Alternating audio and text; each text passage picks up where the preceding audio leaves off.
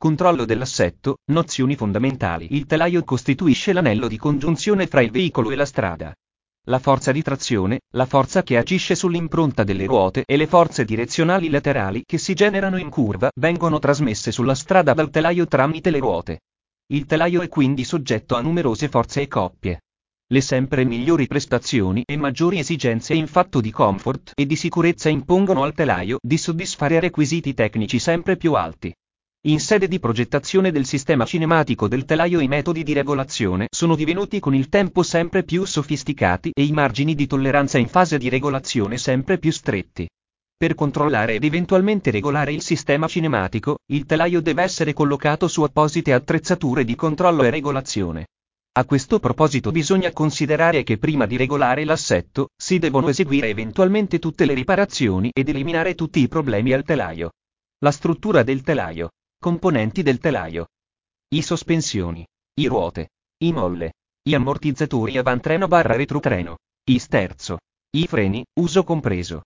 I telaietto ausiliario posizione di progettazione posizione veicolo, sistema assi XYZ Quando si sviluppa un nuovo veicolo, viene stabilita per prima cosa la sua posizione di progettazione, che viene descritta mediante un sistema di assi XYZ. Gli assi Z e X attraversano il centro dell'avantreno, l'asse Y generalmente passa esattamente attraverso il centro delle ruote anteriori. La posizione di progettazione corrisponde alla posizione del veicolo con altezza da terra nominale. Tutti i dati nominali forniti dal costruttore del veicolo si riferiscono alla posizione di progettazione. Quando dunque si calcolano e si mettono a confronto i dati relativi al controllo dell'assetto, si fa sempre riferimento alla posizione di progettazione. Ciò riguarda i termini specifici del telaio descritti qui di seguito. Altezza da terra L'altezza da terra influisce in maniera sostanziale sui risultati del controllo dell'assetto del telaio ed è a sua volta influenzata non solo dal livello di carico, dal grado di riempimento del serbatoio del carburante e dalla quantità di altri liquidi, ma anche dalle differenze di temperatura, poiché possono modificare i dati relativi a convergenza, campanatura e incidenza. Il piano di mezzeria della ruota. Il piano di mezzeria della ruota interseca perpendicolarmente l'asse di rotazione della ruota al centro del pneumatico. Il punto di appoggio della ruota. Il punto di appoggio della ruota è il punto, situato al centro del piano di mezzeria della ruota, dato dall'intersezione della perpendicolare, passante per l'asse di rotazione, con il piano della strada. La carreggiata. La carreggiata è la distanza tra il centro del pneumatico destro e il centro del pneumatico sinistro, su ciascun asse. Nei veicoli con sospensioni a ruote indipendenti e con bracci trasversali o inclinati si ha una variazione della carreggiata nelle fasi di distensione e di compressione degli ammortizzatori. Il passo. Il passo è la distanza fra il centro di una delle due ruote dell'avantreno e il centro della ruota, posta sullo stesso lato, del retrotreno. Il piano longitudinale mediano del veicolo. Il piano longitudinale mediano del veicolo è il piano, verticale rispetto al piano stradale, passante per il centro della carreggiata anteriore e il centro di quella posteriore, piano x barra z. L'asse di marcia. L'asse di marcia è la bisettrice dell'angolo di convergenza del retrotreno. Il retrotreno è l'assale che determina la traiettoria del veicolo. Per questo motivo tutte le misurazioni sulle ruote anteriori e anche alcuni sistemi di assistenza prendono come elemento di riferimento l'asse di marcia. La situazione ottimale si ha quando l'asse di marcia coincide con il piano longitudinale mediano del veicolo. L'angolo di spinta. L'angolo di spinta è l'angolo tra il piano longitudinale mediano e l'asse di marcia. Si ottiene dall'asse di marcia, dal disassamento laterale e dalla posizione obliqua del retrotreno. Quando l'angolo di spinta è orientato a sinistra in avanti, si dice che è positivo. Quando è orientato a destra in avanti, si dice che è negativo. La marcia è rettilinea. Questa posizione delle ruote è una posizione ausiliaria, in cui le due ruote anteriori presentano gli stessi valori di convergenza rispetto al piano longitudinale mediano del veicolo. Tenendo le ruote in tale posizione, si effettua il controllo del retrotreno l'angolo di convergenza singola delle ruote posteriori. L'angolo di convergenza singola delle ruote posteriori è l'angolo che si ha fra il piano longitudinale mediano del veicolo e la linea di intersezione del piano di mezzeria di una ruota. La convergenza è positiva quando la parte anteriore della ruota è rivolta verso il piano longitudinale mediano del veicolo. La convergenza è negativa quando la parte anteriore della ruota è rivolta nella direzione opposta a quella del piano longitudinale mediano del veicolo. L'angolo di convergenza singola delle ruote anteriori L'angolo di convergenza singola delle ruote anteriori è l'angolo che si ha fra l'asse di marcia e la linea di intersezione del piano di mezzeria di una ruota. La convergenza è positiva quando la parte anteriore della ruota è rivolta verso l'asse di marcia. La convergenza è negativa quando la parte anteriore della ruota è rivolta nella direzione opposta a quella dell'asse di marcia. La convergenza totale La convergenza totale si ottiene dall'addizione dell'angolo di convergenza singola della ruota sinistra e di quello della ruota destra dello stesso asse, tenendo conto del segno, negativo o positivo, dei dati di convergenza singola. La campanatura. La campanatura è l'angolo tra la mezzeria della ruota e la perpendicolare al piano stradale nel punto di appoggio della ruota. Si fa una distinzione fra campanatura positiva e campanatura negativa. I positiva. Quando la parte superiore della ruota dal piano di mezzeria è inclinata verso l'esterno. I negativa. Quando la parte superiore della ruota dal piano di mezzeria è inclinata verso l'interno. L'angolo pernifusi. L'angolo pernifusi è dato dall'inclinazione dell'asse di sterzata, B, rispetto alla perpendicolare, A, al piano stradale, parallela rispetto al piano longitudinale mediano del veicolo. In virtù dell'angolo pernifusi il veicolo si solleva in sterzata, generando delle forze di ritorno. Il braccio a terra. Il braccio a terra è la distanza dal punto di appoggio della ruota al punto di incontro con il piano stradale della linea di prolungamento dell'asse del braccio. Si fa una distinzione fra braccio a terra positivo, negativo e nullo. Il braccio a terra è dato dalla campanatura, dall'angolo pernifusi e dell'offset del cerchio. Braccio a terra, stabilizzazione della convergenza. In caso di braccio a terra negativo la ruota che presenta l'attrito maggiore viene inclinata verso l'interno. Ha luogo una controsterzata spontanea e il conducente deve solo tenere fermo il volante. Un braccio a terra nullo impedisce la trasmissione di forze perturbatrici allo sterzo in caso frenata non uniforme dei freni o in caso di pneumatici difettosi. L'incidenza. L'incidenza delle ruote è l'inclinazione dell'asse di sterzata verso l'asse longitudinale del veicolo rispetto alla perpendicolare al piano stradale. Si fa una distinzione fra incidenza positiva e incidenza negativa. I positiva. Il punto di appoggio della ruota segue il punto di appoggio dell'asse di sterzata. Le ruote vengono tirate uguali a stabilizzazione della convergenza. I negativa. Il punto di appoggio della ruota precede il punto di appoggio dell'asse di sterzata. Le ruote vengono spinte. L'angolo di Ackermann. L'angolo di Ackermann è dato dalla differenza di angolo di sterzata tra la ruota esterna e la ruota interna alla curva. L'angolo di Ackermann viene determinato dal quadrilatero e fornisce indicazioni sul funzionamento di quest'ultimo sia nella sterzata a destra che nella sterzata a sinistra. Il quadrilatero. Il quadrilatero è formato dall'asse anteriore, dallo sterzo, dalle barre dello sterzo e dalle leve delle barre. Attraverso il quadrilatero si formano in curva i differenti angoli, necessari in fase di sterzata. Il fuso a snodo e la leva della barra dello sterzo non sono perpendicolari, novantesimo, l'uno rispetto all'altra. Da ciò risultano, in fase di sterzata, delle corse diverse alle estremità delle due leve, con conseguenti angoli di sterzata differenti. L'angolo massimo di sterzata. L'angolo massimo di sterzata è l'angolo del piano di mezzeria della ruota interna, B, e della ruota esterna, A, in curva rispetto al piano longitudinale mediano del veicolo, quando si effettua la massima sterzata a destra o a sinistra. Gli angoli massimi di sterzata dovrebbero essere uguali nelle due direzioni, per avere gli stessi diametri di sterzata. L'angolo di deriva. L'angolo di deriva è l'angolo formato dal piano della ruota rispetto alla direzione di marcia, direzione di movimento della ruota. L'angolo di deriva si genera quando un veicolo in movimento è soggetto a forze perturbatrici laterali, come per esempio il vento e la forza centrifuga. In questi casi le ruote cambiano direzione e procedono spostandosi di un determinato angolo dalla direzione di marcia originaria. Se l'angolo di deriva anteriore e quello posteriore sono uguali, il comportamento di marcia del veicolo risulta neutro. Se l'angolo di deriva anteriore è maggiore, si ha un comportamento sottosterzante. Se l'angolo di deriva delle ruote anteriori è inferiore a quello delle ruote posteriori, si ha un comportamento sovrasterzante. L'angolo di deriva dipende dal carico sulle ruote, dalla forza perturbatrice, dal tipo di pneumatici, dal battistrada, dalla pressione dei pneumatici e dal coefficiente di attrito statico. L'angolo di setback. L'angolo di setback è la differenza di angolazione della linea che collega i punti di appoggio delle ruote rispetto ad una linea perpendicolare all'asse di marcia. Si fa una distinzione fra angolo di setback positivo e angolo di setback negativo. I positivo. La ruota destra è spostata in avanti. In negativo, la ruota destra è spostata all'indietro. La differenza di passo. La differenza di passo è l'angolo tra la linea che collega i punti di appoggio delle ruote anteriori e la linea che collega i punti di appoggio delle ruote posteriori. Si fa una distinzione fra angolo positivo e angolo negativo. I positivo. Il passo sul lato destro è maggiore di quello sul lato sinistro. In negativo. Il passo sul lato destro è minore di quello sul lato sinistro. Il disassamento laterale. Il disassamento laterale è l'angolo creato dalla linea che collega il punto di appoggio di una ruota anteriore con il punto di appoggio della ruota posteriore dello stesso lato e dall'asse di marcia. Il disassamento laterale può rivelare l'eventuale presenza di danni alla carrozzeria. La differenza di carreggiata. La differenza di carreggiata è l'angolo creato dalla linea che collega il punto di appoggio della ruota anteriore sinistra con il punto di appoggio della ruota posteriore sinistra e dalla linea che collega il punto di appoggio della ruota anteriore destra con il punto di appoggio della ruota posteriore destra. La differenza di carreggiata è positiva se la carreggiata posteriore è maggiore di quella anteriore. Il disassamento. Il disassamento è positivo quando, prendendo come riferimento l'asse di marcia, l'asse posteriore è spostato a destra rispetto all'asse anteriore. Il disassamento può rivelare l'eventuale presenza di danni alla carrozzeria. L'offset dei cerchi.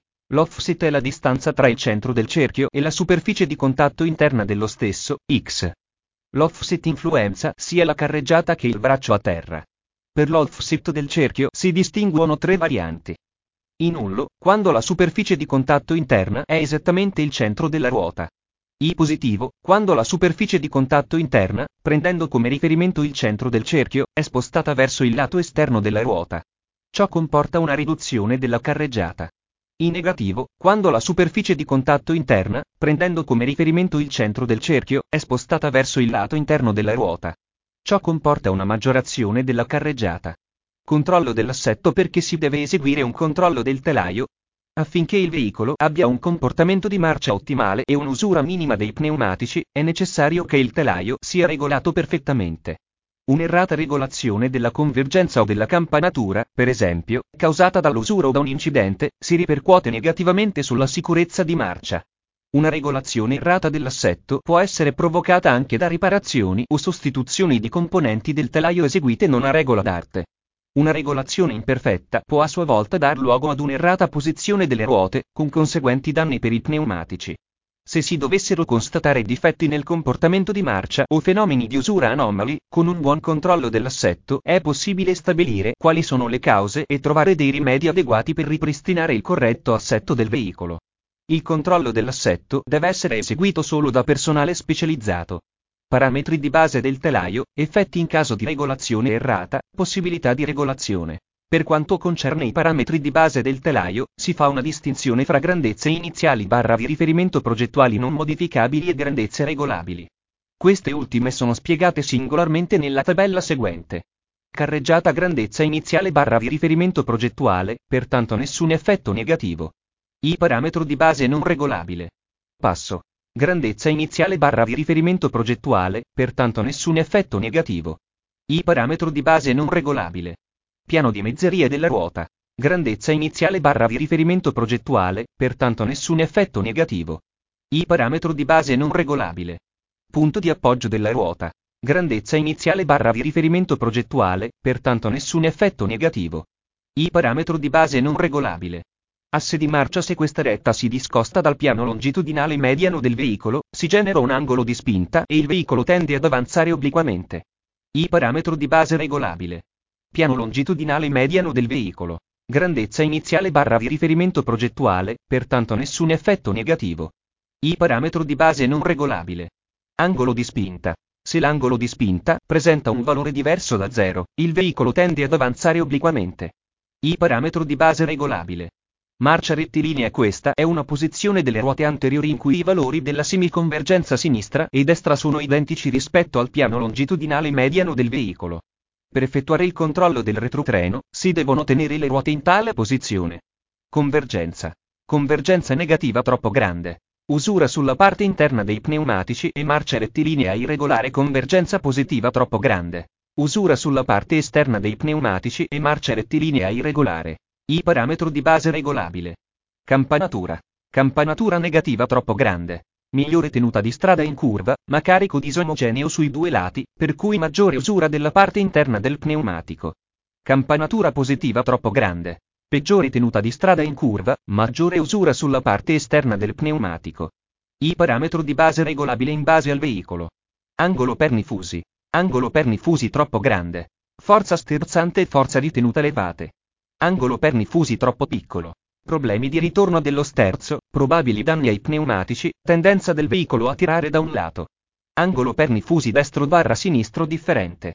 Tendenza del veicolo a tirare da un lato. I parametro di base non regolabile. Braccio a terra Il braccio a terra viene influenzato dalla campanatura, dall'angolo perni fusi e dall'offset del cerchio e può pertanto essere modificato solo indirettamente, tramite la regolazione di tali parametri. I parametro di base non regolabile. Incidenza. Incidenza positiva troppo grande. Forza sterzante e forza di tenuta elevate. Incidenza negativa troppo grande. Problemi di ritorno dello sterzo, probabili danni ai pneumatici. Incidenza lato destro barra sinistro differente. Tendenza del veicolo a tirare da un lato. L'incidenza varia al variare di talune grandezze, per esempio del carico nel vano bagagli. I parametro di base regolabile in base al veicolo. Angolo di Ackermann grandezza iniziale barra di riferimento progettuale, pertanto nessun effetto negativo. I parametro di base non regolabile. Quadrilatero Il quadrilatero è formato dall'asse anteriore, dallo sterzo, dalle barre dello sterzo e dalle leve delle barre. Attraverso il quadrilatero si formano in curva i differenti angoli, necessari in fase di sterzata. I parametro di base non regolabile. Angolo massimo di sterzata. Se l'angolo massimo di sterzata a destra è diverso da quello a sinistra, si ha un diametro di sterzata diverso nelle due direzioni. Il suo valore viene definito in fase di sviluppo. I parametro di base regolabile. Angolo di deriva. L'angolo di deriva è il risultato delle seguenti grandezze. Carico sulle ruote, forza laterale, tipo di pneumatici, battistrada, pressione dei pneumatici e coefficiente di attrito statico. I parametro di base non regolabile. Angolo di setback L'angolo di setback è dato dalla posizione obliqua dell'asse. I parametro di base non regolabile. Differenza di passo La differenza di passo è data dalla posizione obliqua degli assi. I parametro di base non regolabile. Disassamento laterale Il disassamento laterale può essere dovuto a danni subiti dalla carrozzeria. I parametro di base non regolabile. Differenza di carreggiata. La differenza di carreggiata può essere dovuta a danni subiti dalla carrozzeria. I parametro di base non regolabile. Disassamento. Il disassamento può essere dovuto a danni subiti dalla carrozzeria. I parametro di base non regolabile. Offset del cerchio. Grandezza iniziale barra di riferimento progettuale controllo dell'assetto equipaggiamento per la postazione di controllo dell'assetto. Per il controllo dell'assetto si utilizzano dei componenti speciali, che saranno descritti nelle pagine seguenti. Il banco di controllo dell'assetto. Per effettuare il controllo dell'assetto, si deve usare uno speciale banco di controllo. Per poter effettuare con la dovuta precisione il controllo e la regolazione dell'assetto nonché per salvare i risultati del controllo riproducibili, questa postazione per il controllo deve avere determinati requisiti. Il banco di controllo deve essere pulito e i dischi rotanti e le basi scorrevoli devono potersi muovere facilmente. I dischi rotanti e le basi scorrevoli devono essere ancorati mediante dei perni o qualcosa di simile, in modo che non si spostino quando si sale con il veicolo sul banco e quando si scende da esso. I punti di appoggio delle ruote devono essere alla stessa altezza. Le differenze massime di altezza consentite devono essere rispettate sia in posizione ribassata per le misurazioni iniziali e quelle finali sia in posizione rialzata per i lavori di regolazione. Il sistema si compone dei seguenti componenti principali. I computer con monitor e speciale software. I unità per l'inserimento dei dati, come per esempio la tastiera e il telecomando. I unità per l'emissione dei dati, come per esempio la stampante. I rilevatori. I unità di fissaggio per i rilevatori e i rilevatori. I rilevatori funzionano con batterie, ma possono eventualmente essere collegati con cavi elettrici. Ognuno dei quattro rilevatori è dotato di due telecamere CCD che permettono di eseguire una misurazione a raggi infrarossi. La misurazione ha luogo per mezzo di un fascio di luce a raggi infrarossi che viene proiettato su uno spot luminoso attraverso un dispositivo ottico. Tutte le misurazioni sul piano orizzontale vengono effettuate attraverso due telecamere CCD con ricetrasmittenti tarate l'una sull'altra. I dati vengono trasmessi via radio al box di misurazione. Il supporto del rilevatore Il supporto del rilevatore è di tipo universale ed è utilizzabile per ruote da 10 a 23 pollici. I supporti dell'unità di fissaggio possono essere fissati in modo semplice, pressandoli nel battistrada. Per prevenire possibili danni ai cerchi verniciati o in lega, si possono adoperare degli appositi accessori, come ad esempio delle bussole in materiale plastico. Il premipedale freno. Il premipedale freno impedisce alla ruota di ruotare quando si trova sul disco rotante, mentre si compie una sterzata di controllo. Ciò è indispensabile per garantire un'esatta misurazione dell'incidenza, dell'angolo pernifusi e dell'angolo di Ackermann. Le basi per l'appoggio delle ruote disco rotante Il disco rotante deve essere ordinato come accessorio per il sistema di controllo dell'assetto. Serve per effettuare le sterzate. Base scorrevole La base scorrevole deve essere ordinata come accessorio per il sistema di controllo dell'assetto. Grazie alla base scorrevole si possono controllare anche veicoli con passi differenti, senza dover riposizionare la stessa base. Il software per il controllo. Una volta conclusi i preparativi e predisposta la postazione, si può iniziare il controllo dell'assetto. Il controllo ha luogo, in diverse singole fasi, attraverso le finestre di dialogo sullo schermo del computer. Il controllo dell'assetto consente di mettere a confronto i dati di regolazione effettivi con i valori nominali del telaio stabiliti dal costruttore. In presenza di differenze oltre i valori di tolleranza, si possono apportare le necessarie correzioni.